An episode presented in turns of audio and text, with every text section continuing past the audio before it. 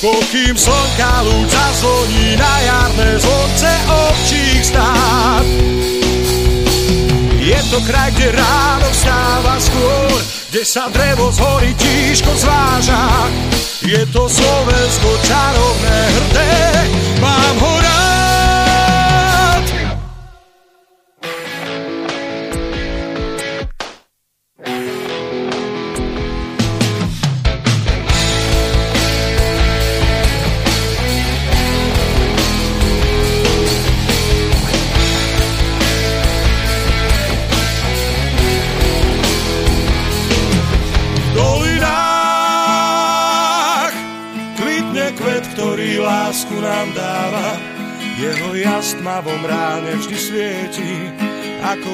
Brieždenie.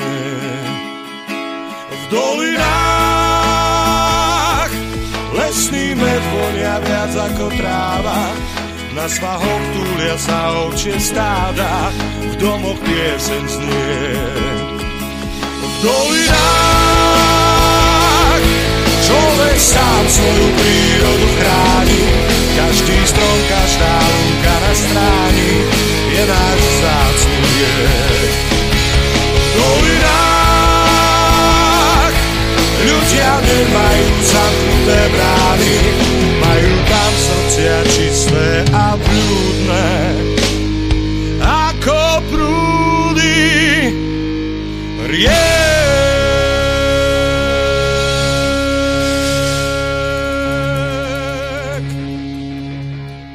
Už zazraz nemáme na dôchodky. Je to vôbec možné v tejto novodobej histórii Slovenska? Takže vítajte, milí poslucháči a milé poslucháčky Slobodného vysielača Banska Bystrica. Spoza mikrofónu sa vám opäť hlási inžinier ekonomie Peter Zajac Vanka a je tu klub národohospodárov, tento raz číslo 95 a zo záznamu. Zo záznamu to znamená, že nevolajte ani nepíšte.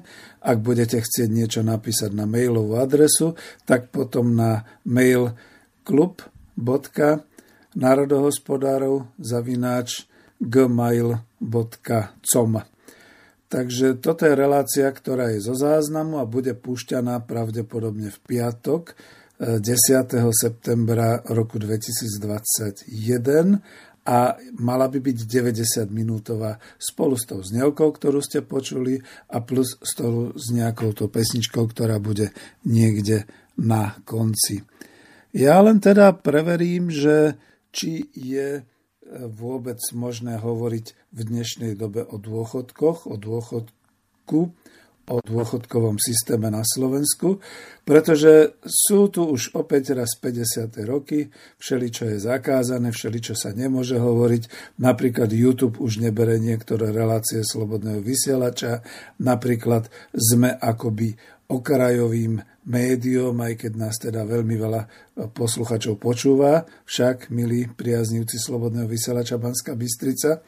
A samotný spolok národohospodárov Slovenska ako občianske združenie je niekde tak trošku až skoro v ilegalite, pretože žiadna politická sila na Slovensku sa ho nechytá, nepotrebuje informácie, nechce vedieť, ako by sa dali určité problémy riešiť a tak zatiaľ skoro šuplíkovou tvorbou vytvárame takú tieňovú, ani nechcem povedať vládu, ale taký tieňový kabinet, ako by sme mohli riešiť veci, ak by si dali naše vedúce politické špičky poradiť.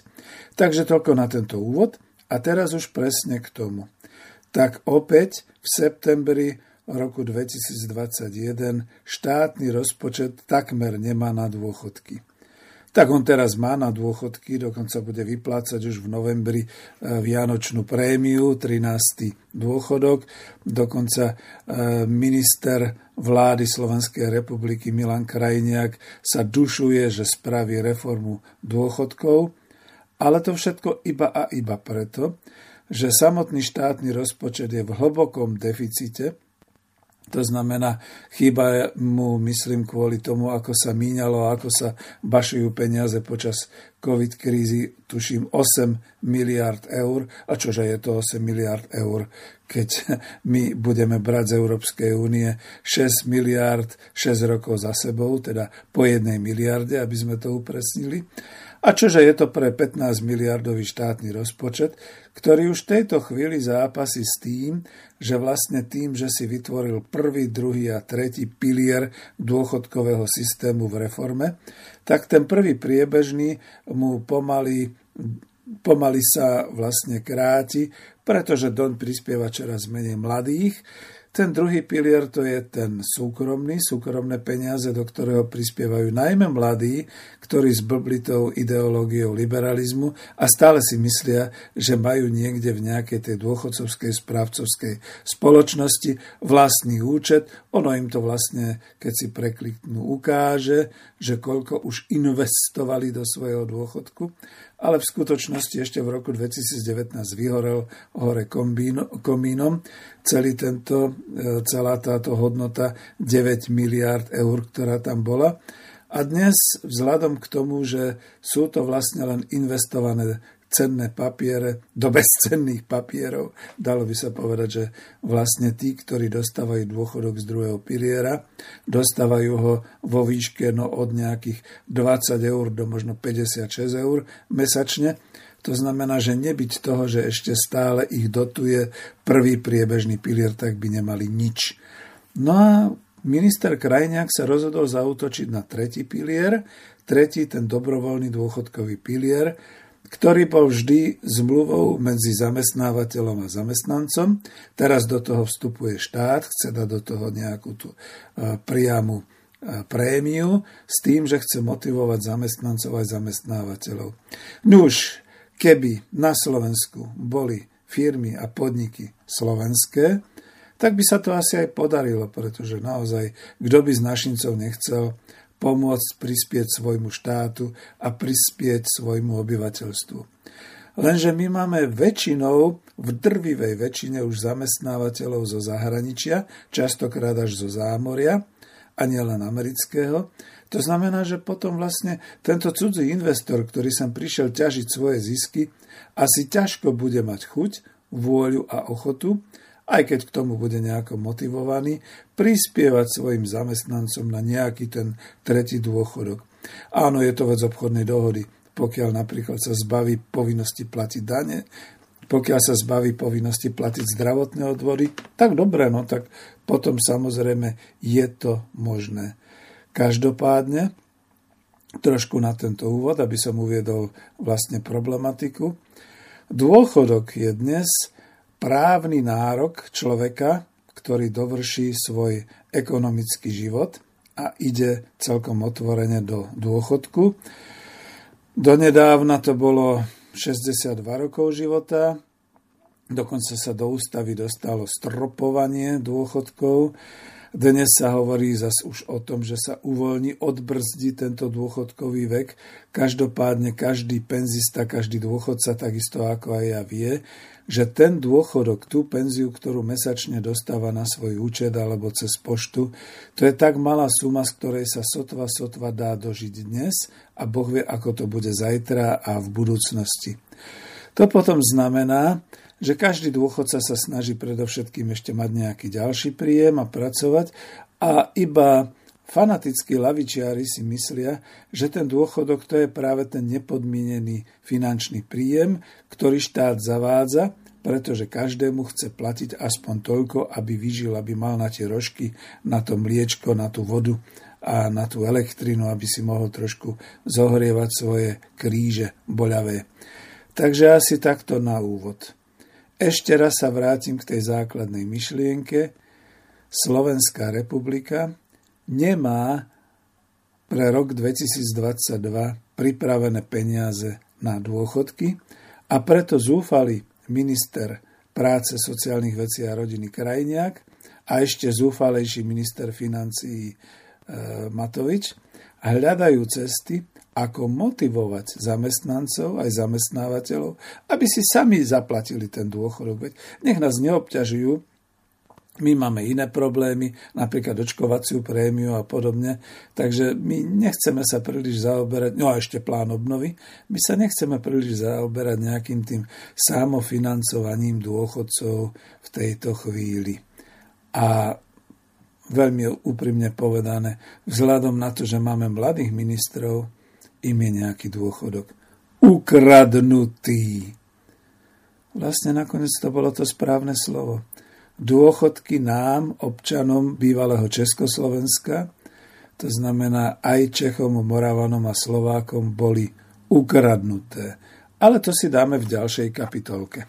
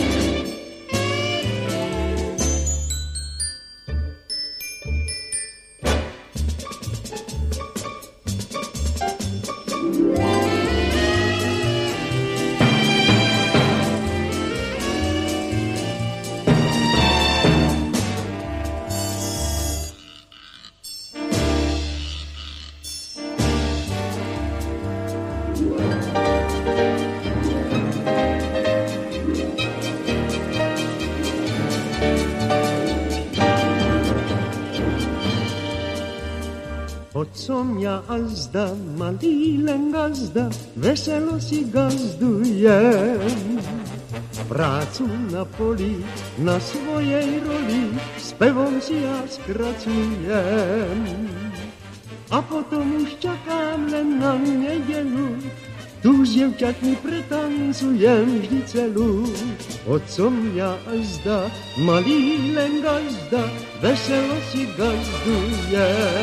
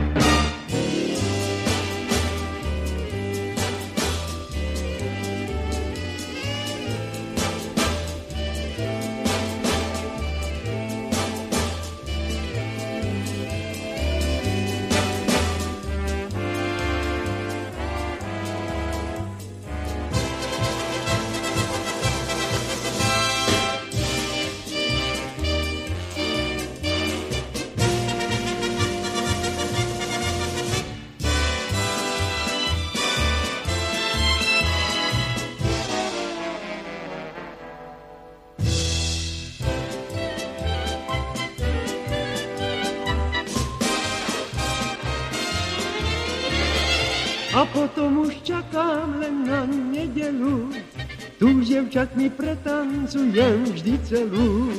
Otcom ja a zda, malý len gazda, veselo si gazduje.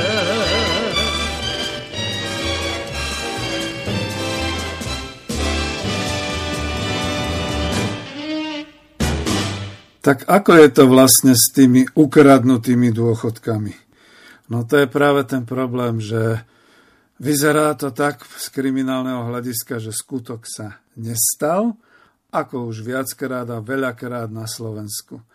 Ale ja som si dovolil vo svojom článku na web stránke Spolok národohospodárov SK napísať v článku do dôchodku sa neinvestuje, dôchodok sa žije toto. My sme vlastne ožobráčená generácia dôchodcov. A mnohí pre mnohí už pomreli pretože zo štátneho rozpočtu dostávame žobračenky na prežitie A mladé generácie sa smejú, nuž mali ste investovať do svojho dôchodku, však je trhová ekonomika. Ako? Kedy? Nie len, že nám to nebolo umožnené, ale títo mladí nechápu, že dôchodok sa žije. Do dôchodku sa neinvestuje, ako sa to teraz e, zdá. Spôsobila to Klausova šoková terapia ekonomiky už v roku 1991. Kedy vlastne prišiel ľud český a slovenský o svoje obrovské a celoživotne ukladané úspory na dôchodok? Nie, nebol to Fico, ani Mečiar, ani Zurinda. Bolo to ešte za spoločného štátu, ktorý mal názov Česko, pomlčka, Slovenská federatívna republika. Ba možno ešte o niečo skôr, než sa začala tzv. veľká privatizácia, ktorá začala vlastne zákonom z 26. februára roku 1991 a tento zákon sa volal Zákon o převodech majetku státu na iné osoby pro účely podnikání ze zbírky 92 lomeno 1991 zbírky. To už muselo byť dovtedy v štátnom rozpočte tak usporiadané, aby sa od zamestnávateľov a zamestnancov čo donedávna teda do roku 89-90 bolo 100% populácie, teda práce schopnej, aby sa odtiaľ oddelili peniaze dávané na odvody zo mzdy, teda aj na dôchodky, od majetku podnikov. Až potom mohlo prísť k oceneniu a v tomto prípade častokrát k podceneniu majetku tých podnikov, ktoré išli do privatizácie. A balík v úvodzovkách aktuálneho ročného výberu odvodov sa dostal do štátnej pokladnice samozrejme. Tam ale boli dôchodkové peniaze e, zo štátneho dôchodkového systému roky. A nielen, že niekde naakumulované, pretože to museli byť bilión, ťažko povedať, že koľko je bilión, ale keď je 1 milión korún československých, keď je tisíc miliónov, tak potom je to miliarda a keď je tisíc miliard, tak potom je to bilión. Tak tam museli byť bilióny korún československých. Niekde tu sa v úvodzovkách integrovali, čiže zaučtovali peniaze dôchodkového systému socializmu do štátneho rozpočtu rozpadajúceho sa štátu budujúceho kapitalizmus.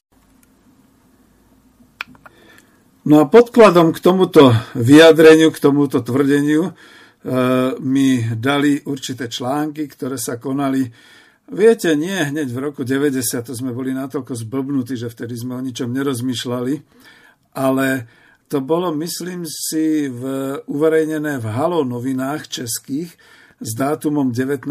júna 2012 a bolo to pod názvom Dôchodová v úvodzovkách transakce politika Klause. Dôchodová transakce politika Klause.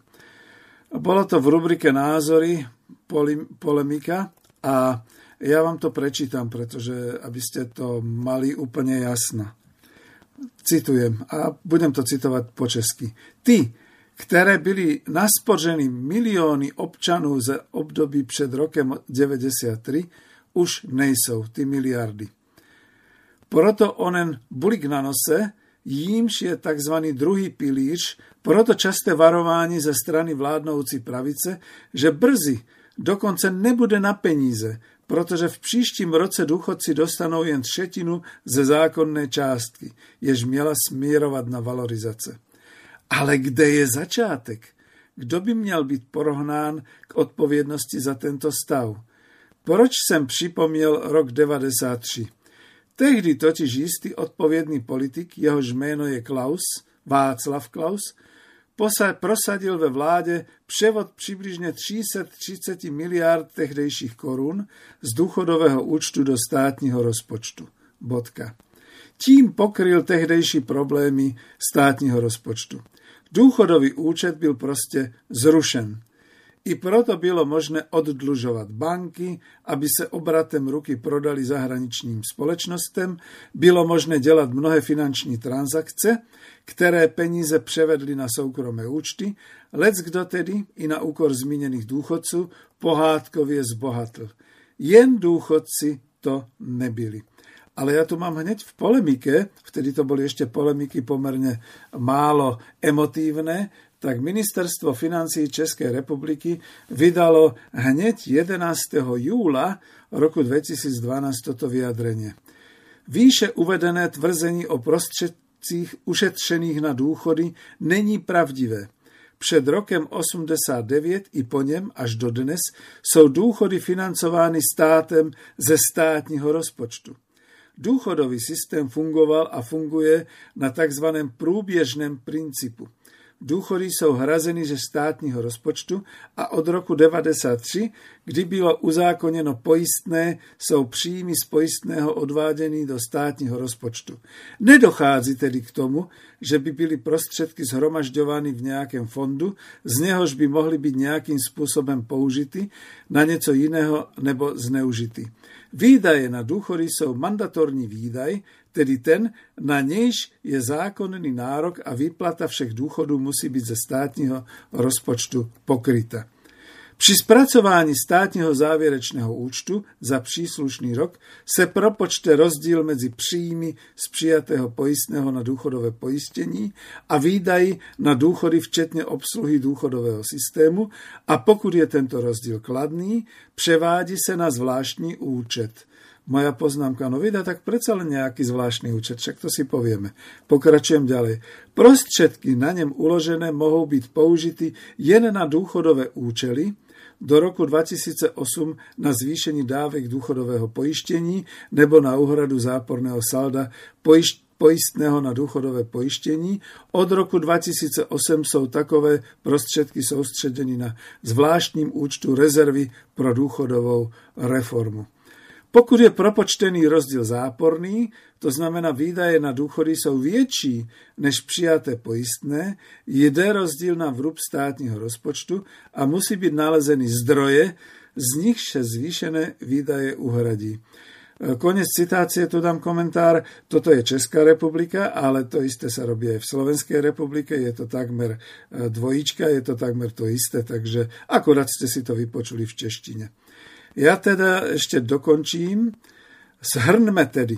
V roce 1993 byla v rámci daňové reformy uzákonená povinnosť platiť poistné na sociální zabezpečení a příspěvku na státní politiku zamestnanosti, jehož součástí je i poistné na důchodové pojištění.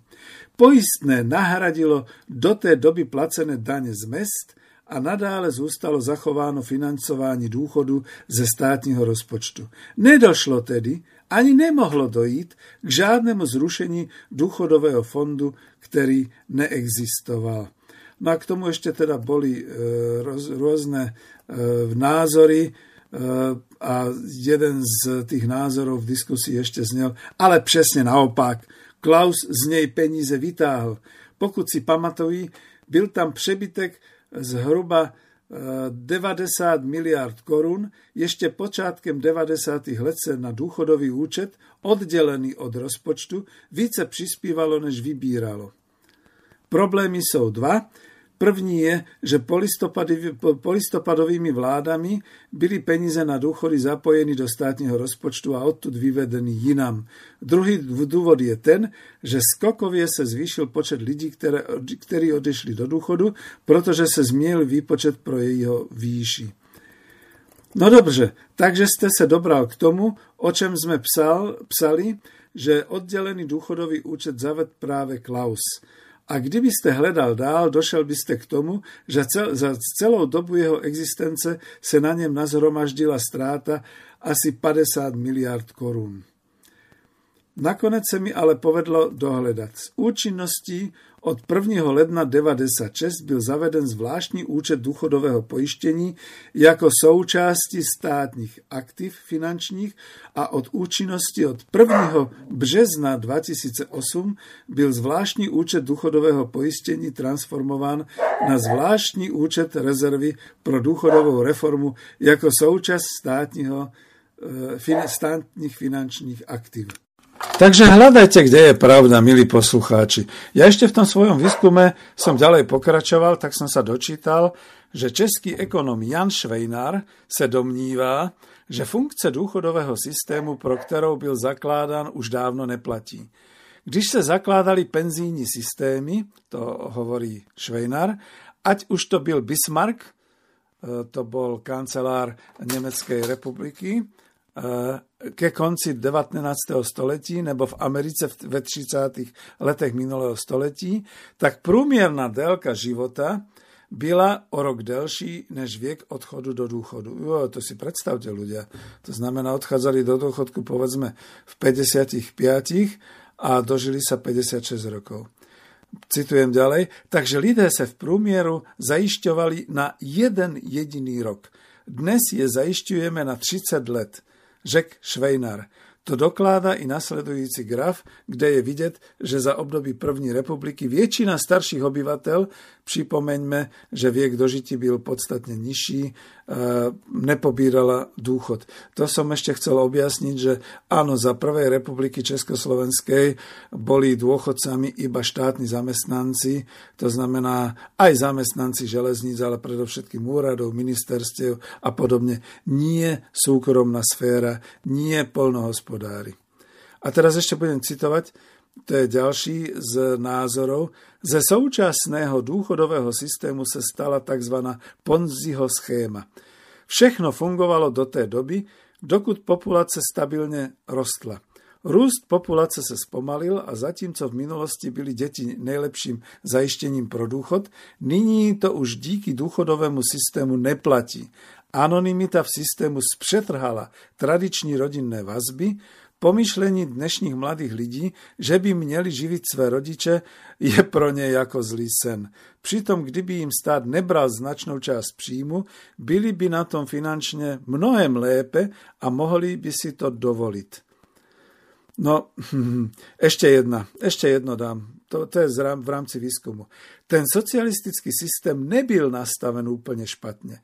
Předpokládal, že na účtu se proste budou spožiť peníze a vzniklá rezerva pokrie období, kdy je výběr daní nižší. Pak bude čas na řešení problému. Bohužel, jistý Václav Klaus a jeho nasledovníci tyhle peníze už použili nebo spíše zneužili. Takže správně by měl být titulek Rozkradl jsem peníze z důchodového účtu a teď nevíme, kde je získat. Takže s důchodem radši nepočítejte. No a ja si dovolím už len toľko povedať, že urobil som dosť rozsiahlý prieskum, ako to bolo s celým systémom dôchodkového zabezpečenia za socializmu. Dopracoval som sa k určitým číslam a k určitým veciam, ale ja vám dokonca potom pozriem aj nejaké e, údaje zo štatistických ročeniek. To sú fakty, to, to sa nedá odškriepiť a prípadne nejakých analytických hodnotení, ale uvedomme si dokonca tri veci odrazu za prvé, nemožno porovnávať e, systém národného hospodárstva a systém tvorby národného dôchodku za socializmu so systémom, ktorý platí teraz už v trhovej ekonomike, v demokracii, ktorá sa volá globálna demokracia, trhový systém, čiže po našom kapitalizmus. Druhá vec, iný bol systém zabezpečenia obyvateľstva, pretože naozaj sa musím vrátiť až k tomu, že za socializmu okrem vyplácania dôchodkov bolo množstvo a množstvo finančných aj organizačných systémov, ktoré uľahčovali život dôchodcom. Nie len tie povestné, že teda zdravie zadarmo, e, zdravotné a nemocenské všetky veci. Dotovali sa napríklad potraviny, to bola tá záporná daň. Dotovali sa rôzne ďalšie služby, to znamená dopravné. E, v podstate nájom. Ľudia si nemuseli kupovať drahé byty, respektíve ak teda bývali vo svojich domčekoch a domoch, tak väčšinou buď to zdedili, alebo si ich postavili. Dokonca z úspor si ich postavili. No z čoho iného vtedy hypotéky žiadne neexistovali. Na rozdiel od toho teraz, pokiaľ dôchodca dospeje do dôchodového veku a dostane svoj finančný dôchodok, z tohto finančného dôchodku žije. To znamená žiadne dotované potraviny, No, vraj boli vlaky pre dôchodcov na Slovensku zadarmo, ale neviem, už sa to asi zrušilo. Musím urobiť prieskum tým, že sa posadím do vlaku, som dôchodca a uvidím, čo bude. Mám taký ten preukaz. Či ma vyhodia, či ma pokutujú, alebo ako to bude teraz, v septembri roku 2021. lieky, zdravotníctvo, čokoľvek si len spomyslíte, všetko sú to vlastne platené služby. A nie služby štátu, ale platené služby. Takže takto si to povedzme. No a potredie ten systém solidarity. Ak teda, a ja som to vypátral, že dôchodky boli súčasťou štátneho rozpočtu, čiže túto to môžem uzavrieť, že boli dôchodky súčasťou štátneho rozpočtu, tak potom to znamená, že čo vlastne rozkradol ten Klaus a čo vlastne previedol zo štátneho rozpočtu a podobne. Tu si treba dať úplne jasno v dvoch veciach. Prvá vec je, v rámci tohoto tretieho, čo som hovoril po tretie, prvá vec v tom je tá, že sa najprv očistili podniky od e, nutnosti a zodpovednosti e, platiť spoločenskú spotrebu, to si niekedy už vyjasníme, to nebude teraz asi predmetom. A v rámci toho teda to boli všetky tie peniaze, ktoré pomáhali aj dôchodcom, aj stravovanie, e, zdravotné strediska, doprava, všetky takéto veci, kultúra, šport, e, krúžky, všetky takéto veci, ktorým žil dôchodca nad ten svoj základný systém e, nejakého toho stravovania a podobne. No a potom vlastne tieto podniky, keďže boli oslobodené od všetkých týchto financií, e, vytvorili po roku 93, to je naozaj pravda, aj v Slovenskej republike po oddelení z Československa vytvorili systém tzv. samofinancovania dôchodkov. Ja sa len na tie dôchodky zameriam. To znamená, že e, podniky v rámci toho, že odvádzali z hrubej mzdy zamestnanca, platili aj do jeho dôchodkového fondu, aj zamestnanec si platil do dôchodkového systému a tie dôchodkové odvody potom boli vlastne naozaj držané vo zvláštnej kapitole štátneho rozpočtu, na ktoré sa už nedotýkalo. A po druhé, to je tá najzákladnejšia vec, tým, že predtým, kedysi dávno, kryl e, dôchodok každého občana Československej republiky štátny rozpočet, to znamená národný dôchodok. Dnes už kryje dôchodok každého občana Českej republiky, potiažmo každého občana Slovenskej republiky. Iba aktuálny štátny rozpočet, bez toho celého bohatstva, ktoré sa dneska zase transformovalo na hrubý domáci produkt, ale to je o niečom úplne inom. E, nebudeme to teraz pliesť. To znamená, že z tých biliónov ktoré malo Československo v majetku, vo vlastníctve a vo finančnom vyjadrení, dnes zostáva každoročne pre dôchodcov iba to, čo sa nachádza v štátnom rozpočte a čo bolo vybrané práve z daní, zo miest a z rôznych poplatkov a podobne, zo všetkého, čo teda štát dostáva do štátnej pokladnici. A na Slovensku teda sa to scvrklo e, celkovo ročný rozpočet je okolo 15 alebo 16 miliard eur. Ešte jednu vec. Nemýlte si eurá a koruny československé.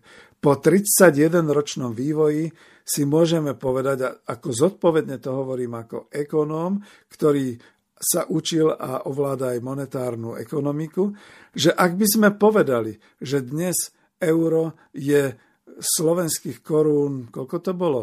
30,126 alebo ako. Takže e, to bolo v roku, v roku 2009 zavedené. V roku 1989, potiažmo v roku 1990, keď bola ešte stále koruna Československá, keď boli určité kurzy k doláru, euro vtedy ešte neexistovalo a k nejakým ďalším menám. Dnes si môžeme presne podľa výpočtov cenových hladín, nie len vo mzdách, ale predovšetkým v tovaroch a v určitom koši tovarov, kam patria napríklad aj chladničky, automobily a tak ďalej povedať, že to je presne tá istá finančná cenová jednotka, takže jedna koruna Československá dneska môžete pomerovať rovna sa 1 euro.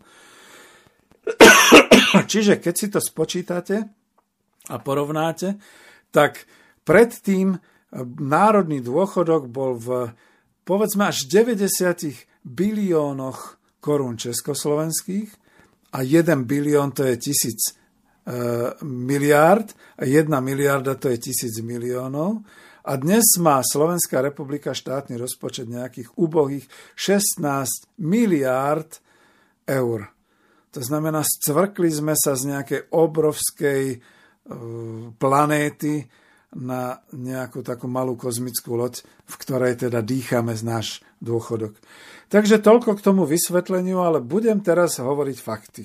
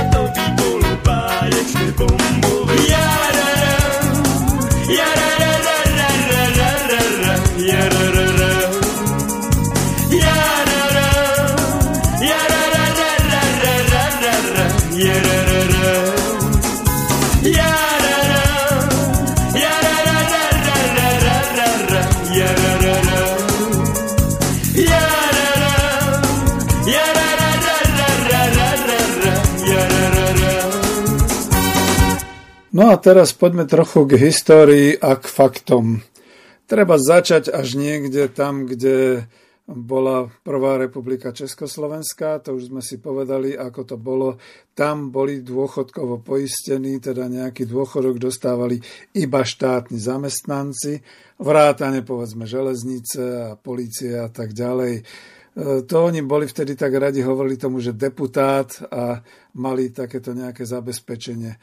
Po roku 1948 Československo prijalo kľúčový zákon číslo 99 lomeno 48 o národnom poistení, predstavoval modernú koncepciu systému sociálneho zabezpečenia, zaviedol e, poistenie zo zákona, to znamená poistenie dôchodkového poistenia vo výšky 10% vymeriavacieho základu za zamestnanca, čo teda platili e, samozrejme všetci správcovia, všetci zamestnávateľia. E, nakoniec e, bolo vyhláškou 114 lomeno 53 v roku 1953 stanovené zásady a podmienky pre dôchodkové pripoistenie. Potom tu bol zákon 55 lomeno 56, ktorý zaznamenal dramatickú zmenu v poňatí dôchodového poistenia Reforma bola inšpirovaná tzv. sovietskými modelmi, ktorá táto reforma mala za cieľ odstrániť poisťovací princíp z dôchodkového zabezpečenia a založiť ho na rozpočtovom financovaní. Sociálny dôchod bol zavedený zákonom o národnom poistení a bol zachovaný ako fakultatívna dávka pre potrebné osoby, ktoré boli staršie ako 65 rokov alebo boli invalidné. Nebudem príliš veľa toho hovoriť, ale V roku 1988 prebehla ďalšia reforma, ešte za socializmu, ktorá riešila predovšetkým narastajúci rozdiel medzi mzdami a dôchodkami. A pretože boli dôchodky príliš nivelizované tými triedami e, zamestnaneckými, to znamená, v akej kategórii sa zamestnanci nachádzajú a tak ďalej, tak zákon 100 z roku 88 o sociálnom zabezpečení už zahrňoval dôchodkové zabezpečenie, sociálnu starostlivosť a nemocenské zabezpečenie.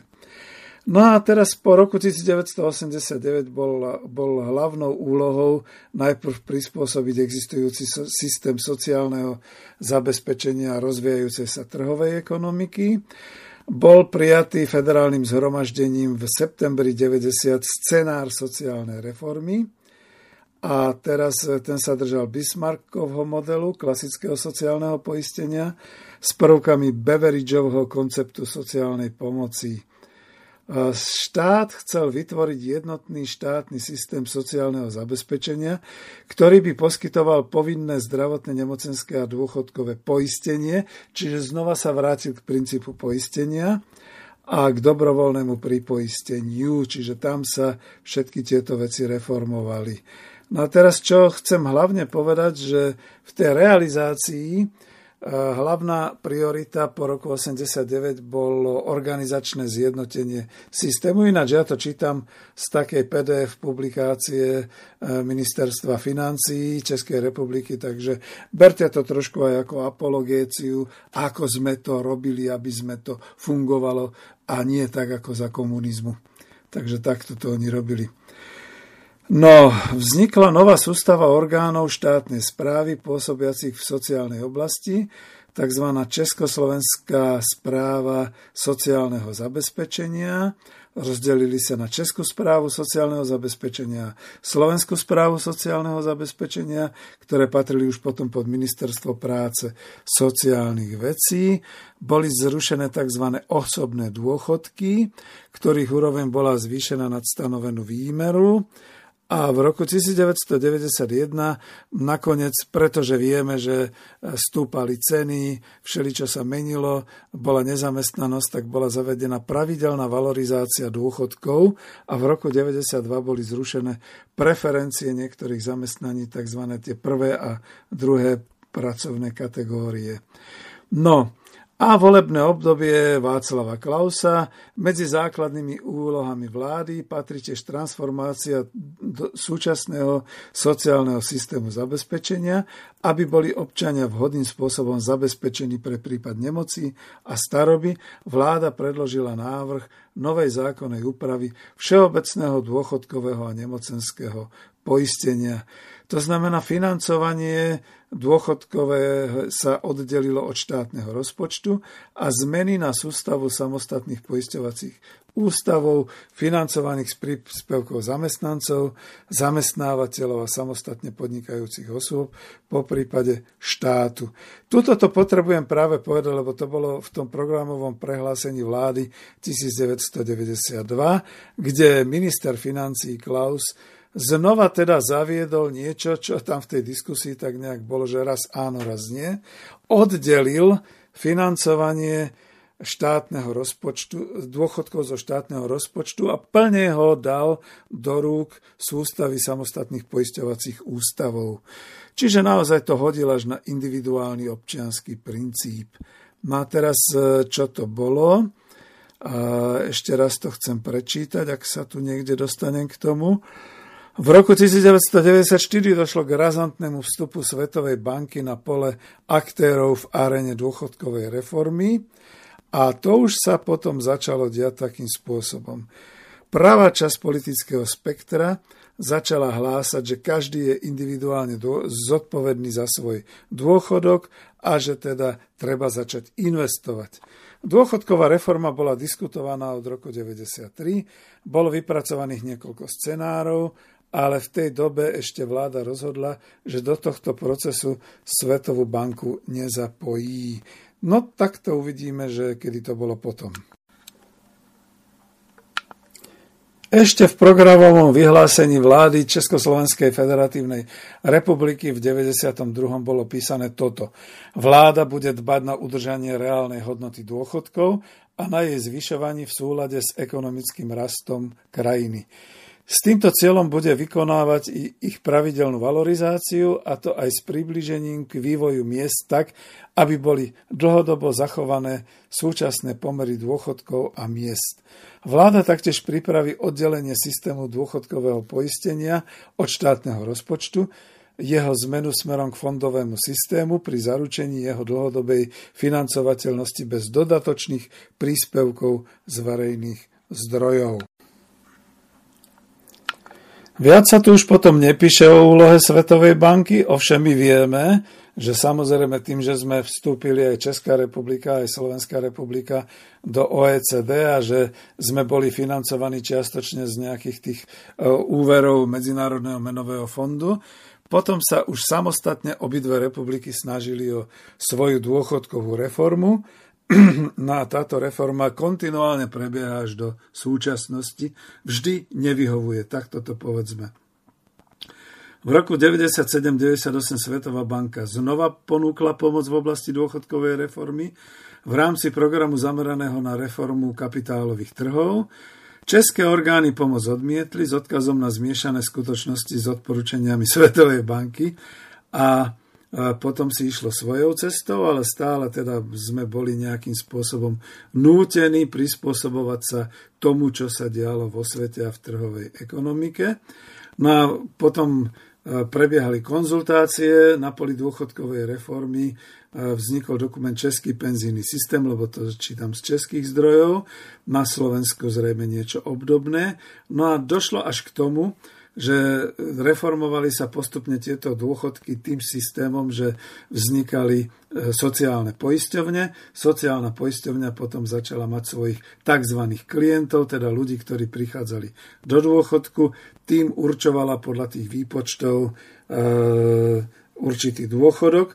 Došlo k novelizácii zákona o dôchodkovom poistení e, boli e, redukcie percentuálnej výmery predčasného starobného dôchodku a tak ďalej a tak ďalej. Nebudem ďalej čítať, pretože to je skôr už potom česká verzia. Čo sa týka toho spoločného. Tak pre Slovensko tu má materiál Sociálna politika Slovenskej republiky alebo Slovenska po roku 1989.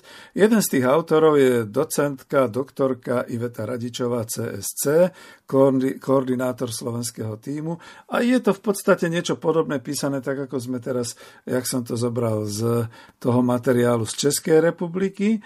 Rozdiely sú len možno v určitých eh, eh, číslach, respektíve s tým, že e, zakladali záchrannú sociálnu sieť. To znamená, začali sa brať do úvahy aj tí ľudia, ktorí boli nezamestnaní a výpočet dôchodku sa týkal aj toho, že určitú časť človek pracoval v aktívnom živote, mal tam určité etapy, kde bol nezamestnaný, kde mu teda štát niečo platil ako dôchodkové a sociálne poistenie a podobne. A celkovo sa to znova zameralo, a tuto treba zase konkrétne povedať na to, aby sa čo najmenej štátnych prostriedkov z príjmu do štátneho rozpočtu dávalo do výdajov zo štátneho rozpočtu na dôchodkové zabezpečenie. Správa dôchodkového zabezpečenia sa dala plne do rúk sociálnej poisťovni, aj keď je to síce štátna organizácia, ale predsa len tá už pracovala a spolupracovala so súkromnými e, spoločnosťami, ktoré vytvorili ten tzv. dôchodkový dobrovoľný pilier, to je ten tretí pilier dneska, a po roku 2004 sa plne zaviedol druhý pilier dôchodkový, to znamená ten súkromný e, dôchodkový systém, kde už sociálna poisťovňa spolupracuje so súkromnými akciovými spoločnosťami, s dôchodkovými správcovskými spoločnosťami. A tu je to najkrajšie, že po roku 2004 si nikto netrúfol e, ten prvý pilier, ten priebežný, e, nejako príliš e, skrátiť. On sa vyberal vo výške 18% z hrubej mzdy a potom sa to prerozdeľovalo na 9% prvý pilier, čiže priebežný pilier a 9% druhý pilier, čiže ten súkromný a popri tom teda ešte aj ten tretí pilier dôchodkové zabezpečenie dobrovoľné. No a potom prišli ďalšie roky a ďalšie reformy a napríklad Ficová vláda sa tak bála po radičovej vláde e, robiť nejaké reformy a zrušiť druhý pilier, že ešte dokonca umožnila, aby z tých 18% e, išlo do e, druhého pilieru najprv menej, najprv nejakých 4,5%, potom nejakých 5,5%, ale čo urobila ešte navyše, zaviedla ústavným zákonom nezrušiteľnosť druhého piliera, to znamená právo občana na to, aby si sporil súkromný dôchodok, čím úplne rozbila ten solidárny princíp e, dôchodkov. No a ja som hovoril, že budem konkrétne hovoriť o číslach a zatiaľ som hovoril konkrétne o tom vývoji historickom, ako to prišlo až do tohto obdobia, že, že do tohto obdobia, kde e, minister práce, sociálnych vecí a rodiny, e, dnešný minister, eh, ktorý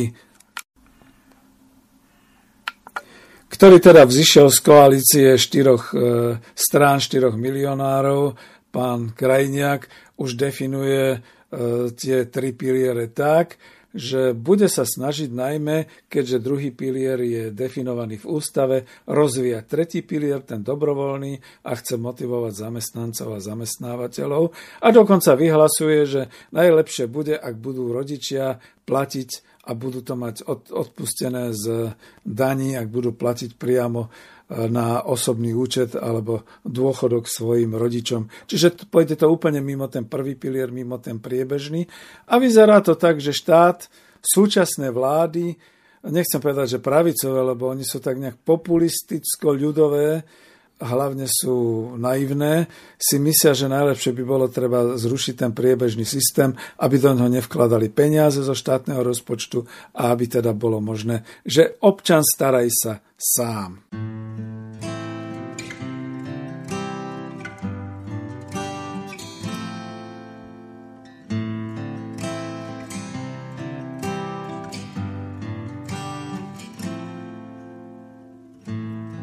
Počula som z neba piesen znieť, že ak mám s kým ujsť, nech ujdem hneď. Ešte to stále v ušiach mám. Bolo to zvláštne ako film, nikto z nás to vôbec neriešil, či bude búrka a či mráz. Za dňom sa rýchlo minie a dnes už všetko je iné. Keď sa mu seba nespoznám, sme na ceste zlej, hej, sme na ceste zlej, hej. Polnočný netopier kradne zo pár slov z mojich pies na ceste zlej, ceste zlej, hej. Už nie je podstatné, kto z nás dvoch stratil smer. Sme na ceste zlej,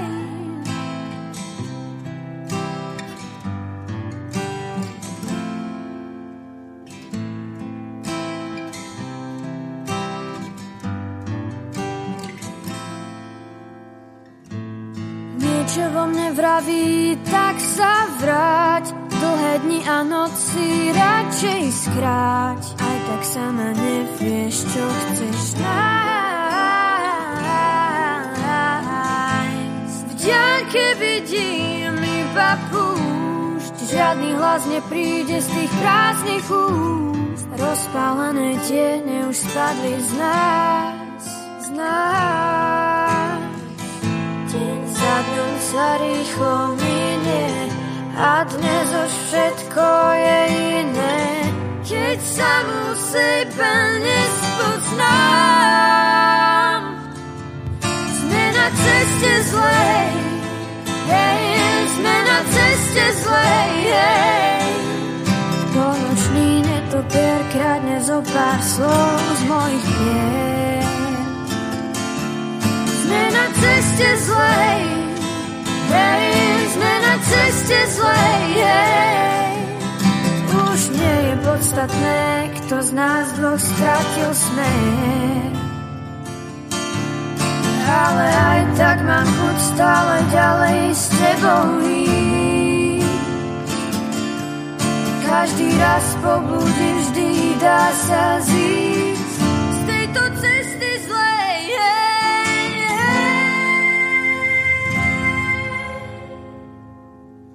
Sme na ceste zlej, hej, sme na ceste zlej. Polnočný netopier kradne zo pár slov z mojich pier.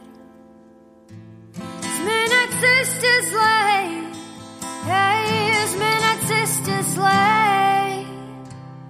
Už nie je podstatné, kto z nás dvoch nájde smer. Z tejto cesty zlej.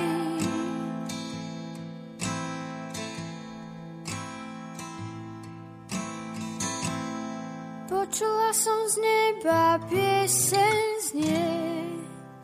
No a slúbil som teda údaje z najhorúcejšej súčasnosti.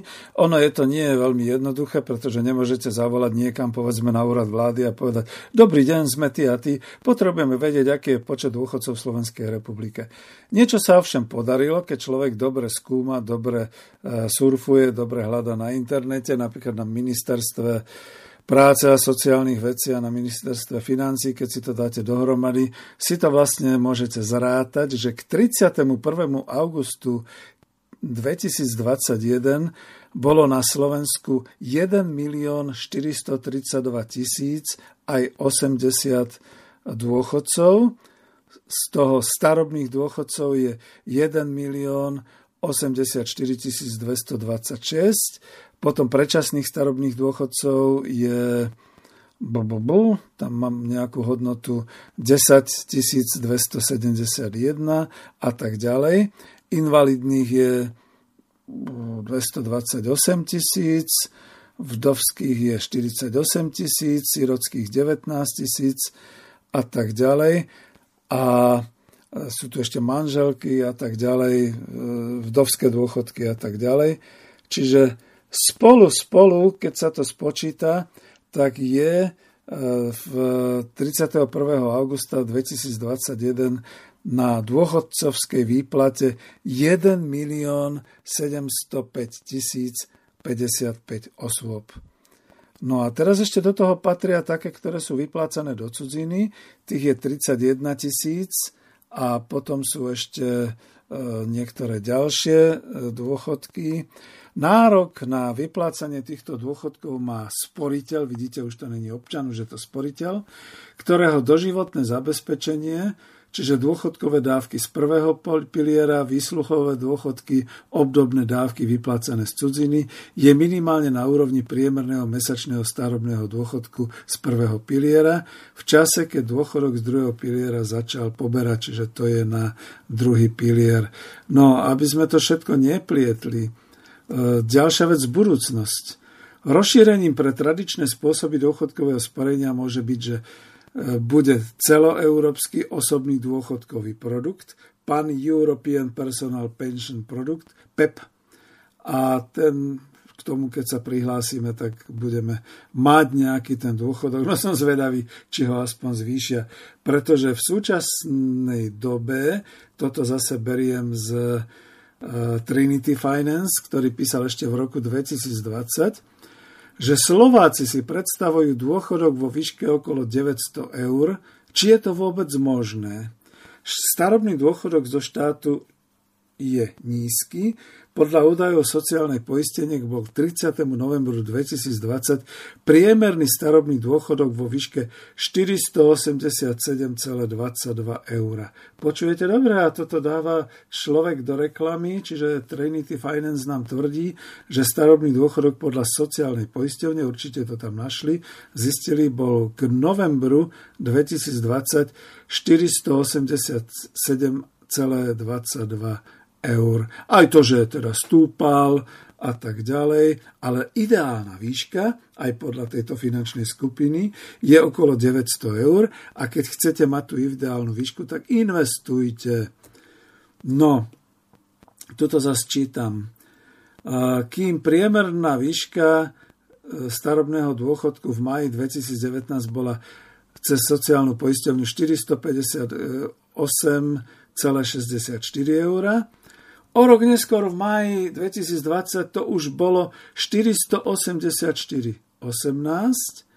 a z iného zdroja to berem, myslím, že zo sociálnej poisťovne. E, koncom januára roku 2021 priemerný starobný dôchodok na Slovensku predstavoval výšku 498 aj 50 centov. 498 eur aj 50 centov. A teraz sa to ešte tak pochválne píše, že za posledných 10 rokov sa tak zvýšil dôchodok o 140 eur, teda o 39%. Páň, to je niečo.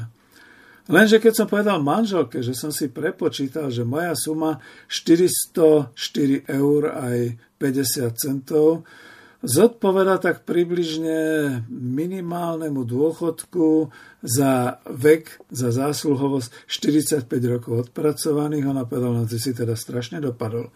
To si si už nemohol radšej schovávať tie peniaze niekde do pančuchy alebo do vačku. Musel si ich zo zákona platiť. No veď to je to práve. Musel. Od toho je zákon a tento zákon dneska už aj určuje, že ak sa zaviažeš, tak nie len, že z hrubej mzdy ti zoberú tvojmu zamestnávateľovi aj tebe, nejaké to percento, ale ešte aj zo zákona, ak si teda v eh, druhom pilieri platíš tam, a prípadne, keď sa dohodneš so zamestnávateľom, tak platíš aj do tretieho piliera. Tak plaťte, plaťte, plaťte si všetci svoje ideálne dôchodky, investujte, aby ste mali aspoň tých 900 eur. Čo teda vieme, že vo svete je 900 eur taká nehorázne malá suma, že napríklad vo Francúzsku sa štrajkovalo kvôli tomu, že oni tam majú ten minimálny dôchodok 1144 eur, v Grécku majú dokonca nejakých 1300 nehovoriac o Nemecku a ďalších krajinách, kde to všetko je naozaj určite vyše 1000, 1500, 1600 eur minimálny dôchodok, tak by som to povedal. No a povedzme, keby ste chceli teraz sa zaujímať o svoj dôchodok a ste starší, kto má nárok na minimálny dôchodok od 1. januára 2021? Takže nárok na zvýšenie dôchodku na minimálny dôchodok má poberateľ starobného dôchodku, alebo invalidného dôchodku po dovršení dôchodkového veku. Podmienkou nároku e, je treba to, že získa najmenej 30 rokov kvalifikovaného obdobia dôchodkového poistenia. Výška dôchodkového príjmu je nižšia ako výška minimálneho dôchodku a požiadal napríklad o priznanie všetkých dôvod, dôchodkov, na ktoré by mal nárok. Ono to z tej tabulky ministerstva práce sociálnych vecí vyzerá vynikajúco, ale tým kvalifikovaným obdobím je obdobie dôchodkového poistenia získané pred 1. januárom 93. Započítavajú sa všetky dni dôchodkového poistenia od 1. januára 93 len získané v kalendárnom roku, v cudzine a tak ďalej a tak ďalej. Prečo to ja čítam? Pretože tu je jeden zaujímavý údaj, ktorý som chcel a to je, to, je tam tabulka a teraz vlastne sa rozpočítava tá e, suma e, od obdobia dôchodkového poistenia a tam sú rôzne sumy. To znamená, že keď máte odpracovaných 30 rokov, máte sumu minimálneho dôchodku 334 eur aj 30 centov. Keď máte odpracované, ja mám 40 rokov, takže mám 378,5 minimálny dôchodok, ale ja ho mám 404, čiže patrím do kategórie tých, čo si už odpracovali 44 rokov a tak e, ten má možnosť dostať minimálny dôchodok 403 eur aj 70 centov. To znamená, že to mám o niečo vyššie ako ten minimálny dôchodok v 44 odpracovaných. No a napríklad si nemyslíte, že keď pracujete celý život a ste taký blázon, že to dotiahnete až na 50 rokov odpracovaných, tak ten rozdiel je asi takýto. Minimálny dôchodok je 441 eur aj 50 centov. No keď to počula manželka, tak sa chytila za hlavu a hovorí, no oplatí sa mi vôbec robiť alebo pracovať tak, aby to bolo na dôchodok. No a teraz ešte tá e, vypočítateľnosť dôchodku, takže je tzv priemerný osobný mzdový bod, ktorý sa vám spočítava z období dôchodkového poistenia, to je to získané ku dňu vzniku nároku, plus k nejakej tej aktuálnej dôchodkovej hodnote. Obdobie dôchodkového poistenia to je vaše, to je to, čo vy ste si odpracovali a potom je tam tá aktuálna dôchodková hodnota, ktorá vzniká ku dňu nároku na výplatu dôchodku. A pozor, to už nie je vaše. To už tá aktuálna dôchodková hodnota sa vypočítava. Ja som si hľadal definíciu, akurát som našiel, že podľa zákona z paragrafu 64 zo zákona 461 2003 na výpočet dôchodkovej dávky sa použije aktuálna dôchodková hodnota platná v kalendárnom roku, v ktorom vznikol nárok na jej výplatu. Aktuálna dôchodková hodnota e, bola stanovená zákonom 461 z roku 2003 a teraz ich tu máte vypočítané. Napríklad len na Mátkovo teraz je asi vyššia. E, v a nie, mám tu aj pre rok 2021, takže to môžem nadiktovať. Aktuálna dôchodková hodnota, teda ADH, je 14,2107 eur. A teraz, keď si k tomu pripočítate svoje roky, to sú tie roky, ktoré sa definujú ako ODP, tak získate tú priemernú osobnú, ten priemerný osobný mzdový bod a podľa toho vám vypočítajú na sociálnej poisťovni, aký máte dôchodok. Samozrejme dávajú vám kopec možností, dôchodok si môžete zvýšiť e, každodenným platením e, odvodov aj do dôchodkového poistenia, keď sa zahlásite na poriadnu prácu alebo na e, zmluvu na, ako sa tomu hovorí, dohodu o pracovnej činnosti a podobné veci. No, moji milí, keď dostanete dnes taký, povedzme, takú minimálnu mzdu 648 eur za svoj mesačný výkon, odvediete z toho, povedzme, ja neviem, tých 18-19% na dôchodok, to by ste si mali radšej nehať a niekde to dať si v kaviárni alebo niekde nejaký dobrý obed alebo podobne, pretože tá výška toho vášho priemerného osobného mzdového bodu, ktorá je odvodená od obdobia dôchodkového poistenia od aktuálnej dôchodkovej hodnoty, bude tak percentuálne nízka, že vám to poskočí. Joj, budete vyskať od radosti, keď to bude o 1 euro viac. Takže toľko asi v tejto chvíli.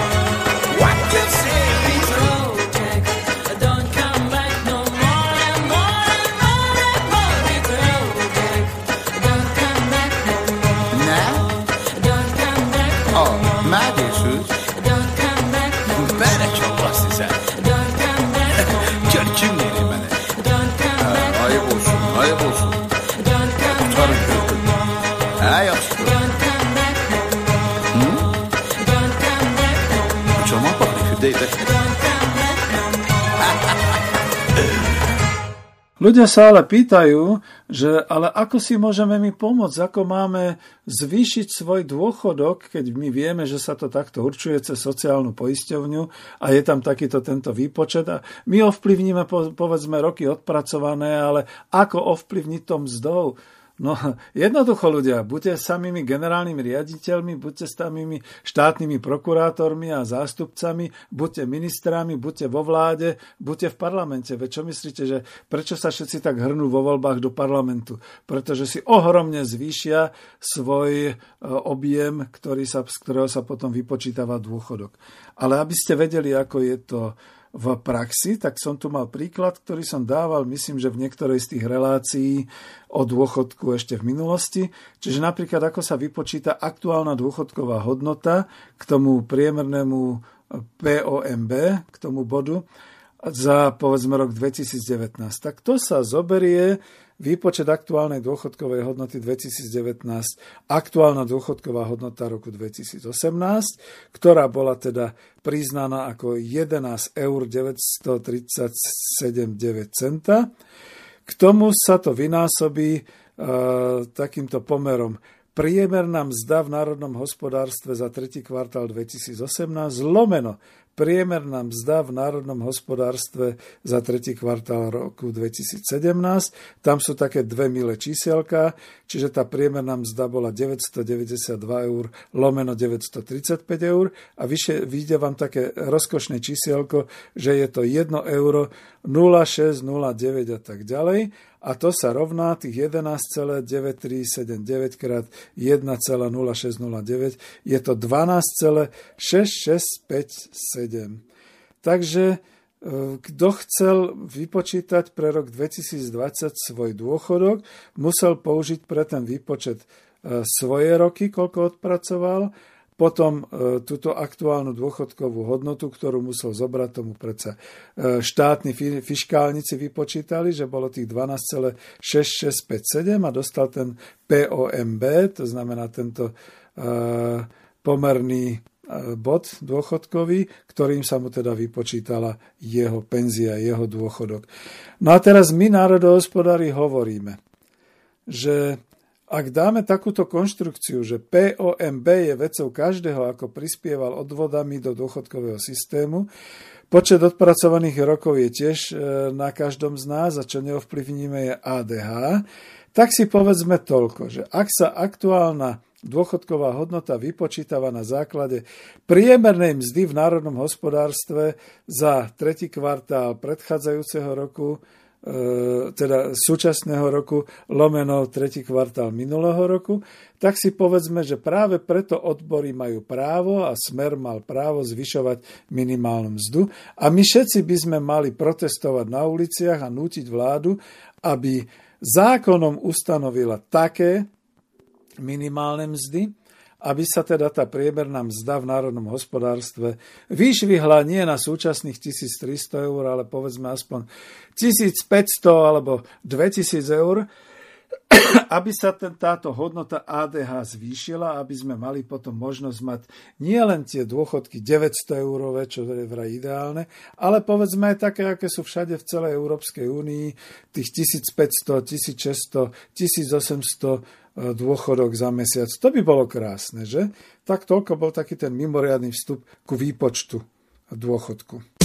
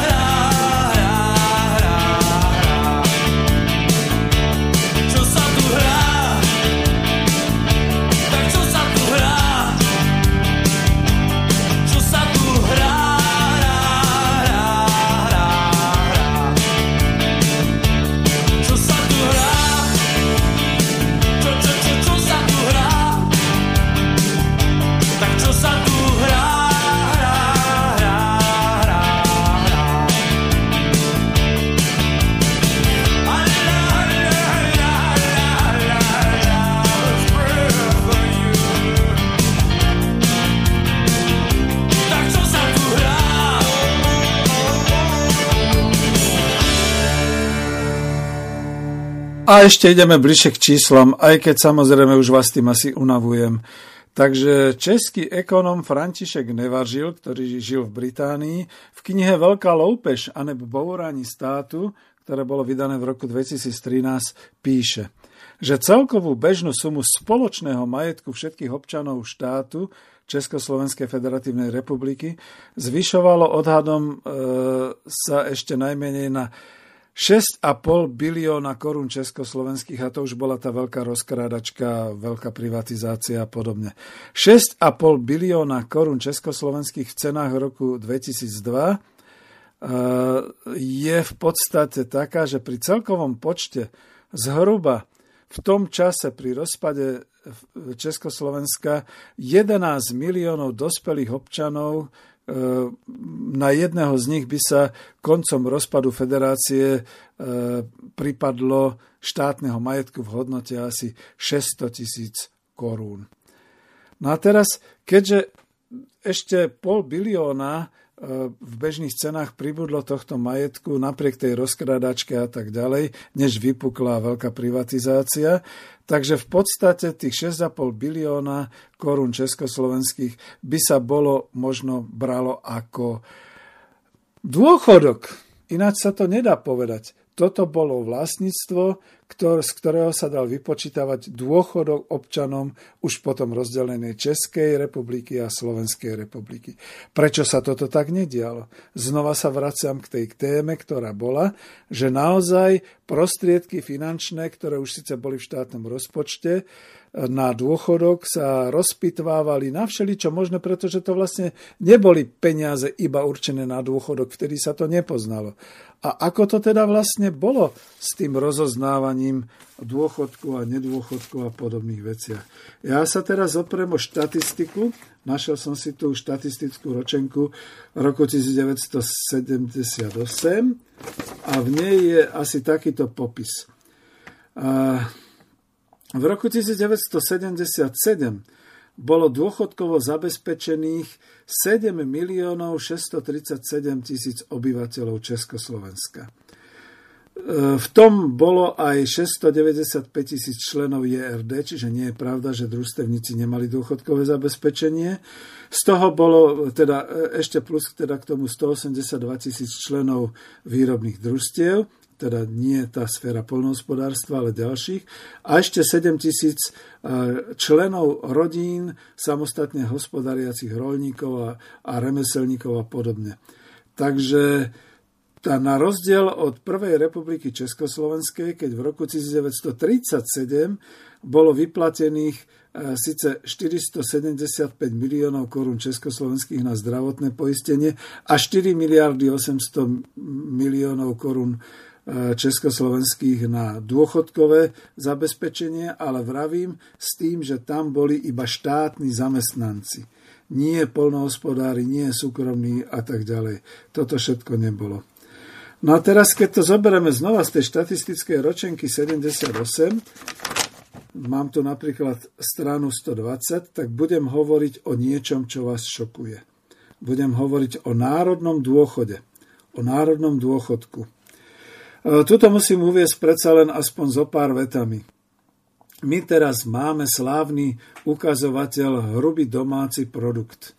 Tento hrubý domáci produkt už kritizuje a napadol aj profesor ekonomie Jaroslav Husár, ktorý kedysi nebol iba vo, vo Vysokej škole ekonomické na Ekonomickej univerzite, ale aj chodil po svete a je to náš asi najvýznamnejší senior dojen makroekonomické vedy na Slovensku, ktorý hovorí, že hrubý domáci produkt je falošný ukazovateľ, pretože to je iba jedno číslo a to nezodpoveda celej tej štruktúre a celému tomu usporiadaniu, odkiaľ, kde sa čo vyrába a kde sa čo dáva. No ja môžem povedať ako povedzme jeho žiak, že hrubý e, domáci produkt je e, už len vymyslené, ani nevymyslené, ale zozbierané číslo z nepresných údajov, pretože síce sa u nás vyrába vo veľkom, Áno, to je pravda. Sice sa u nás strovia spotrebuje vo veľkom, aj to ide do hrubého domáceho produktu, áno. Sice sú tam všetky mzdy a všetky tie transfery od štátu e, do obyvateľstva, medzi tým teda aj dôchodkové, ale toto číslo má jednu jedinú chybičku. Nie je to naše. Nie je to vlastníctvo. Všimnite si, že zatiaľ čo hrubý domáci produkt sa počíta, sa ráta v povedzme 88 miliardách za rok 2018, e, teraz to bude možno už 90 miliard hrubého domáceho produktu, ak nepadol, lebo mám pocit, že padol na úroveň aspoň 10% nižšie, ale nie je to ten národný dôchodok.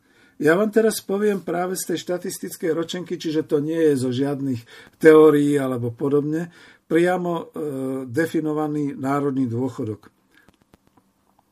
Takže pozor, za prvé, národný dôchodok štátu ČSSR a čistá produkcia jednotlivých odvetví vo výrobnej, čiže v hospodárskej sfére, to sa v podstate tvorilo takto. Vypočítava sa tzv. výrobnou metódou ako súčet ukazovateľov čistej produkcie jednotlivých odvetví národného hospodárstva a e, sledované za jeden rok. A tuto treba jednu poznámku. Bolo to všetko štátne vlastníctvo. Štátne a družstevné vlastníctvo. Čiže všetká tá produkcia, ktorá sa robila, sa započítavala do národného dôchodku. Potom tvorba národného dôchodku sa delila na tzv. socialistický sektor, to boli štátne a družstevné organizácie, aj podniky spoločenských organizácií, ktorých by sme dneska nazvali, že je to verejná správa rozpočtové, družstva, teda polnohospodárske, priemyselné, stavebné, lesnícke, dopravné, nákupné, spotrebné družstva, dokonca aj vydavateľské. A potom na tzv. osobný hospodársky sektor, to znamená, to boli tie doplnkové osobné výroby, e, záhradkári, e, malí polnohospodári do 0,5 hektára alebo individuálni súkromní hospodári. Sem patrí individuálna bytová výstavba, e, domáca výroba obyvateľstva, to znamená vinohrady a tak ďalej a tak ďalej. A teraz tento národný dôchodok prvotne po jeho tvorbe sa rozdeľoval na časť, ktorá sa volala ako odmena za prácu. To bol fond individuálneho rozdelenia a potom fond spoločenského rozdelenia na úhradu celospoločenských potrieb a rozširovania výroby. Dúfam, že ste sa nestratili, čiže zopakujem jednu vec. Za socialistického štátu sa tvoril národný dôchodok tento národný dôchodok bolo veľké, obrovské číslo, ja ho poviem o chvíľočku, s tým, že bol tvorený z toho, že vlastníctvo a družstevné vlastníctvo, vlastníctvo bolo štátne, družstevné vlastníctvo bolo kolektívne, plus tam teda boli ešte aj tie individuálne e, osobné vlastníctva a tak ďalej, to, to boli promile, to treba naozaj priznať. A potom vlastne po vytvorení tohoto národného dôchodku každoročne bolo možné ho rozdeľovať tá redistribúcia, dneska veľmi dobre stále hovorená, na čas, ktorá je fond individuálneho rozdelenia a čas, ktorá bola fond spoločenského rozdelenia. U toho individuálneho to boli vlastne mzdy, to boli tie prvotné dôchodky obyvateľstva. Celkovo fond individuálneho rozdelenia bol súhrn miest v hrubom, plus teda naturálne odmeny, finančné a nefinančné odmeny v JRD, čiže v družstvách a pre osobnú a súhrnú spotrebu obyvateľstva. Fond spoločenského rozdelenia to bol ten fond, ktorý sa vlastne tvoril e, z daní obyvateľov, zo zisku z výrobných činností hospodárskych subjektov, socialistických organizácií a družstiev a s príspevkou na na e, náklady. Čiže keď zoberieme celkovo zdroje spoločenských nákladov a zdroje spoločenského produktu, tak potom možno pomenovať, že tvorba spoločenského produktu a ešte treba povedať, že bol národný dôchodok a ešte nad ním bol spoločenský produkt, spoločenský produkt, ktorý bol vyšší dokonca, pretože tam sa zahrňala akákoľvek ekonomická činnosť aj v, vo sfére mimo hospodárskych činností, mimo výrobnej sféry. Čiže tvorba spoločenského produktu bol 1 bilión ročne, 866 miliárd, eh, kde to mám, 27 eh, miliónov korun československých, plus do spoločenského produktu ešte patrilo saldo v zahraničnom obchode. to znamená rozdiel medzi importom a exportom. Ten bol v roku 1977 kladný, čiže saldo bolo plusové 4 miliardy 233 miliónov eur. Vytvorený národný dôchodok v roku 1977 bol to už je ten samotný dôchodok, ktorý sa rozdeľoval na individuálne rozdelenie do miest a do dôchodkov a na spoločenské rozdelenie. 414 miliárd 173 miliónov. To znamená potom jedno, jedno jediné, ktoré treba nahlas povedať. Podľa ústavného zákona 163 lomeno 68 o Československej federácii od 1. januára 69 sa tieto peniaze, tieto hodnoty nachádzali v troch štátnych rozpočtoch. Vo federálnom rozpočte Československej socialistickej republike, v dvoch republikových rozpočtoch, to znamená v republikovom rozpočte Českej socialistickej republike a v štátnom rozpočte republiky Slovenskej socialistickej republiky, plus teda ešte e, v dvoch e, rozpočtoch e, národných výborov. A ešte jednu poznámku, aby sme vedeli, aké obrovské čísla to bolo. Vklady úspor obyvateľstva v štátnej banke Československej, teda v Českej, Československej štátnej sporiteľne, k 31. decembru 1977 na vkladných knížkach bolo 16 biliónov 893 miliárd 515 miliónov korún československých. Bodka. Ak ste doteraz nepadli na zadok a na stoličku, tak z toho všetkého vyberem to jedno jediné a to je tá informácia o tom, že národný dôchodok sa dá považovať v tomto prípade za dôchodkový fond. Takže zhrnuté a počiarknuté.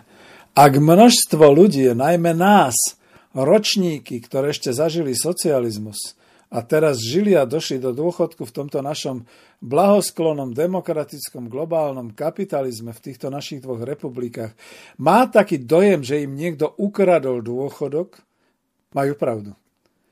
Majú pravdu, pretože celým týmto svojim e, dokladovaním a ja to môžem kľudne urobiť na prednáškach a môžem kľudne to dať nejakej politickej strane, aby to zobrala ako svoj program, že dôchodky občanom Českej republiky a Slovenskej republiky v súčasnosti boli ukradnuté v tých rokoch privatizácia, v tých rokoch po roku 1990, pretože vtedy sme mali národný dôchodok, Ukazovateľ národného dôchodku bol ten, ktorý vyjadroval vo vlastníctve vlastnené výrobné prostriedky a celé národné hospodárstvo, až vrátane dokonca, ako vidíte, až tých súkromných e, rolníkov a družstva a podobne. A tento národný dôchodok dokázal vytvárať ročne viac ako 1 bilión korún československých. 1 bilión to znamená, že koľko to mohlo byť v ďalších rokoch a to nebolo presne definované, že to je štátny rozpočet. Lebo my sme mali tri štátne rozpočty na úrovni štátu, federálny, Českej socialistickej republiky, Slovenskej socialistickej republiky, plus sme ešte mali rozpočet národných výborov v Českej socialistickej republike a v Slovenskej. A všetky tieto peniaze sa používali nie na nejakom osobitnom účte, ale používali sa v hospodárení, v rozpočtovaní a v bilancovaní v prospech rozvoja výroby, v prospech hmotnej materiálnej výroby a všetkých hospodárskych služieb, v prospech mzdy, Vidíte, tam bol presne definovaný ten fond individuálneho rozdelenia, čo bol predovšetkým súhrn hrubých miest obyvateľstva, pracovníkov, zamestnancov a všetci boli zamestnaní, tak čo si budeme vyprávať, plus teda na ten fond spoločenského rozdelenia, čo bolo investovanie do výroby, do hospodárskych subjektov, aj do nevýrobnej sféry, čo bolo teda dokonca, aj to som vlastne znova nezmienil, e, cez tie zdroje spoločenského produktu, cez spoločenskú spotrebu, to znamená na financovanie zdravotníctva, školstva, e, kultúry, histórie, športu, čohokoľvek chcete. My sme boli bohatá krajina. A táto bohatá krajina bola po roku 90 rozkradnutá, štátny rozpočet bol rozdelený, možno tam je ten dojem, že Klaus nám ukradol dôchodok, pretože potom už samozrejme bola kapitola rozpočtová e, na výdaje na dôchodky, čiže takto sa to začalo. A keď bolo rozdelené, že príjmy do štátneho rozpočtu išli z odvodov a jeden z tých odvodov bol aj odvod na dôchodok zo miest a výdaje zo štátneho rozpočtu na dôchodky, potom sa to oddelilo, išli cez e, sociálnu poisťovňu, ktorá vznikla a potom vlastne vláda e, čím ďalej, tým viac odmedzovala ten priebežný pilier, pretože už naň nemala peniaze, lebo nebolo vlastníctvo. Ako môžete chcieť, aby sa vám naplňala kasa sociálnej poisťovne z odvodov, keď nie je vlastníctvo týchto podnikov. A keďže nie je vlastníctvo, tak nemôžete určovať výšku mzdy. A keď výšku mzdy neurčujete, tak kto vám určuje výšku mzdy? No zahraniční investori a súkromní vlastníci. A teraz si premietnite, že rok 2021 znamená čo? Že každý súkromný vlastník sa snaží ušetriť na svojom zamestnancovi. Najlepšie by bolo, keby ten zamestnanec bol sám SZČO, alebo na dohodu, alebo mal ten kurz aj Arbeit e, platené peniaze od štátu v rámci toho, čo sa teda všetko zúčtováva do tých uh, rozpočtových obrovských uh, miliardových strát štátneho rozpočtu.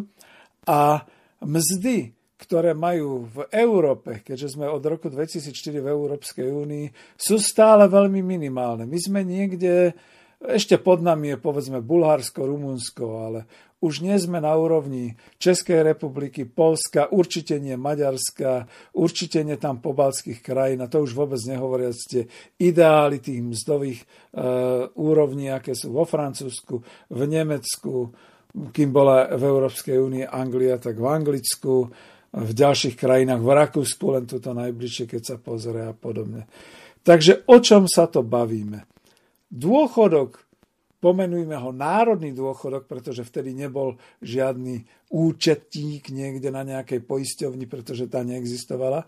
Národný dôchodok nám bol ukradnutý.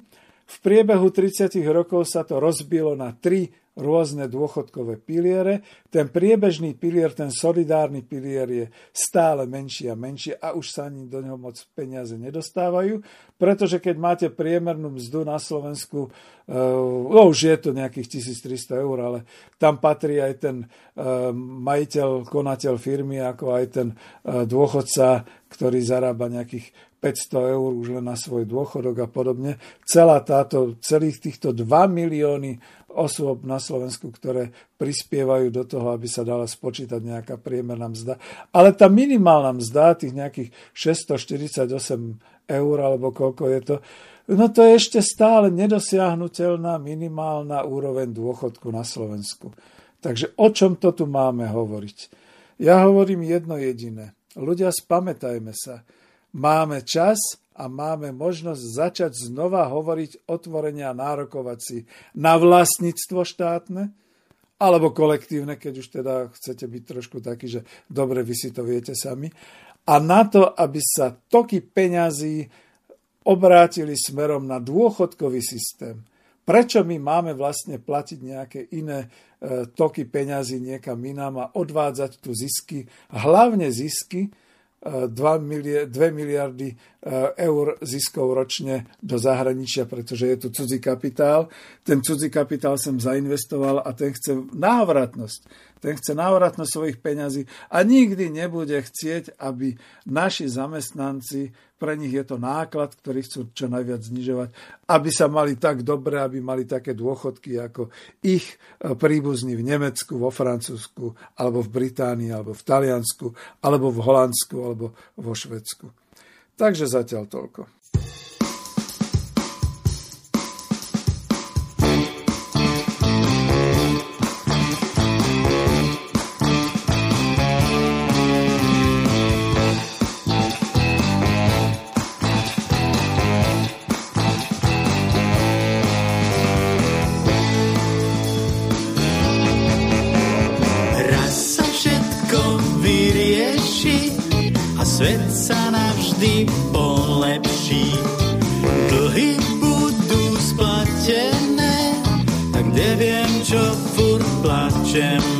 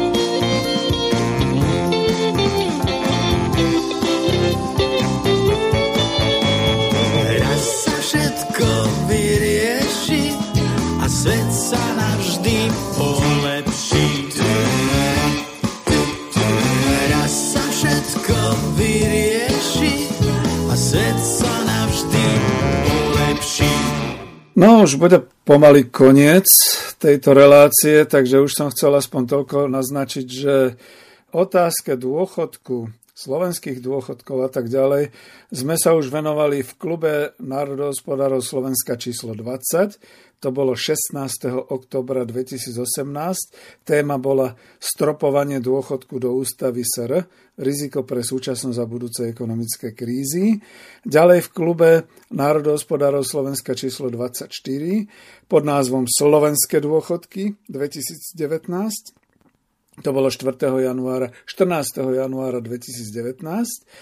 No a naposledy potom v klube národohospodárov Slovenska číslo 26 z 11. februára 2019 pod názvom Horí, druhý pilier horí, peniaze na burzách letia hore komínom a píšu o tom mass media a hlavného prúdu. Pretože tam sa to nejako ujasnilo, že ozaj druhý pilier eh, vyhorel, tam sme hovorili o 9 miliardách eur, ktoré vyhoreli hore komínom a ktoré nikto neriešil a na ktoré potom obhajcovia druhého piliera hovorili, to nič, to je beh na dlhú trasu, to znamená, že toho sa netreba báť, ono to zase narastie, kto má tam e, účet a platí si 10, 20, 30 rokov, ten určite potom bude mať tie švajčiarske dôchodky. Hm? Dôchodcovia prví, ktorí po desiatich rokoch alebo po 15 rokoch vychádzajú z tejto schémy druhého piliera, majú väčšinou dôchodok len z druhého piliera, ak by ho mali 26, 56, 64 eur. Čiže hodne pod hranicou minima. Dobre, takže toľko prehľad a ešte z tých článkov, ktoré máme na e, web stránke Spolok národohospodárov SK. Priateľ z Prahy, doktor Petr Sak, sociológ, mi poslal článok, ktorý som uverejnil niekedy 10. augusta, Mýty a chyby dôchodové reformy. Ja si myslím, že od neho je to zásadný článok, aj keď v českom jazyku. A je to o tom, pretože rovnako ako pre Čechy, Moravy to platí aj pre Slovensko. Počúvajte pozorne, skúsim nejaký ten úrivok dať. To znamená, desetiletí vedou politici polemiky, zakladajú komise, v nich zasedajú odborníci s vysokými akademickými funkciami a přestože sa v mnohém liší, všichni vychádzajú z axiómu, že fungování dôchodového systému je přímo odvislé od demografického vývoje a viekového složení populace. Ač demografický faktor patří k dôchodovému problému, neexistuje zde příčinný vztah a není faktorem ani jediným, ani hlavním. Tedy demografie je jeden z faktorů korelačný, s korelačným vztahem k dôchodovému systému, ale není hlavní. Proto, aby dôchodový systém fungoval, musí daná ekonomika vytvoriť hodnoty, ktoré môže presunúť na skupinu populace, ktorá sa posunula z produktívneho vieku. Ti, kteří údajne platí seniorom dôchody, pouze slouží ako sprostředkovatelé vytvořených hodnot, kteří přesouvají hodnoty žádoucím směrem. To znamená, že z celkového objemu ve společnosti vytvořených hodnot často převádějí na buď faktický nebo pomyslný dôchodový účet – pokud táto částka nestačí, je doplnená ze státneho rozpočtu, tedy z aktuálne vytvořené hodnoty. To, že pohyb môže byť od obousmierný, sviedčí o skutečnosti 90. let, kdy sa mnohomiliardový dôchodový účet prevedol do státneho rozpočtu, kde sa navždy rozplynul.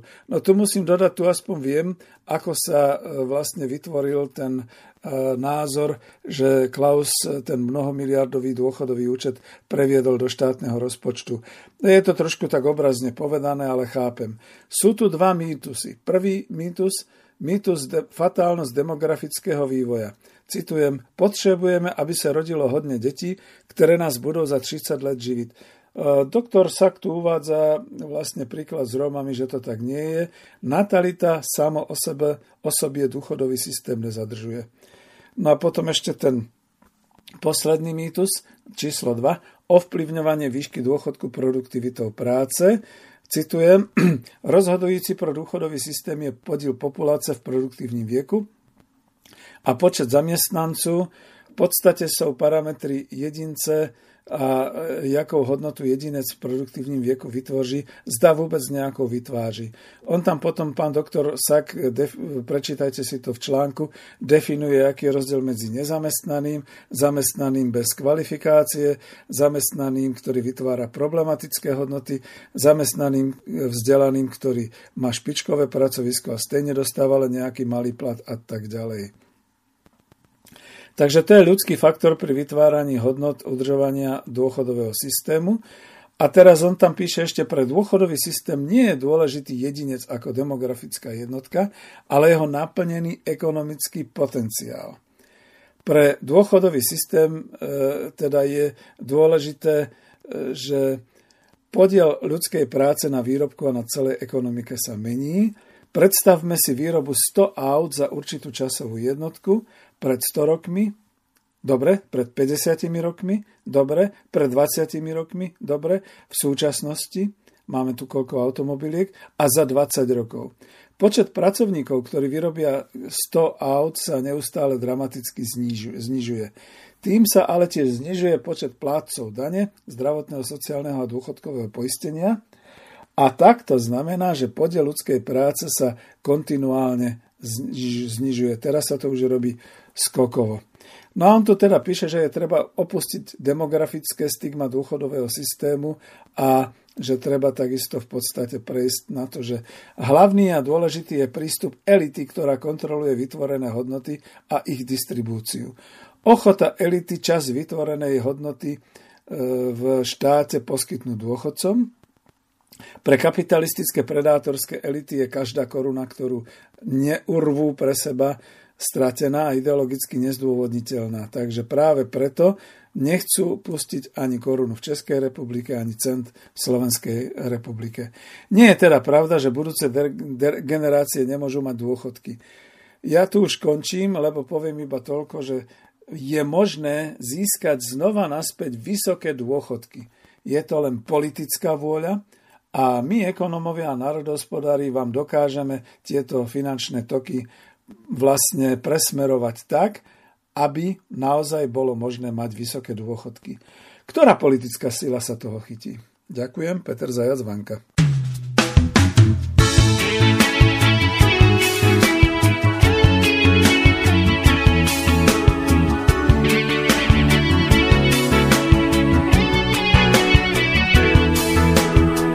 Kraj som roztržitý, strácam často nic.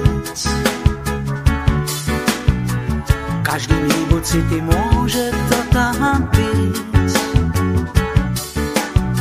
Stále menej veci sa ma týka. Spýtajte sa radšej môjho záznamníka. Stisnite, keď začnem blikať. Hovorím práve k vám. Vraj už nie som vtipný, dívam sa len prosím vypni, kým tu chytím skrát. Som už dávno strátil, ja som rád, keď aspoň niečo ešte platí. Stále robím to, čo pripadá ti vzdialené. Nie som prítomný, hovorí k vám záznamní, až sa uvoľní budem zasa zábavný, By som vôbec bol, ja sa uskromním. Vybaví to alkohol.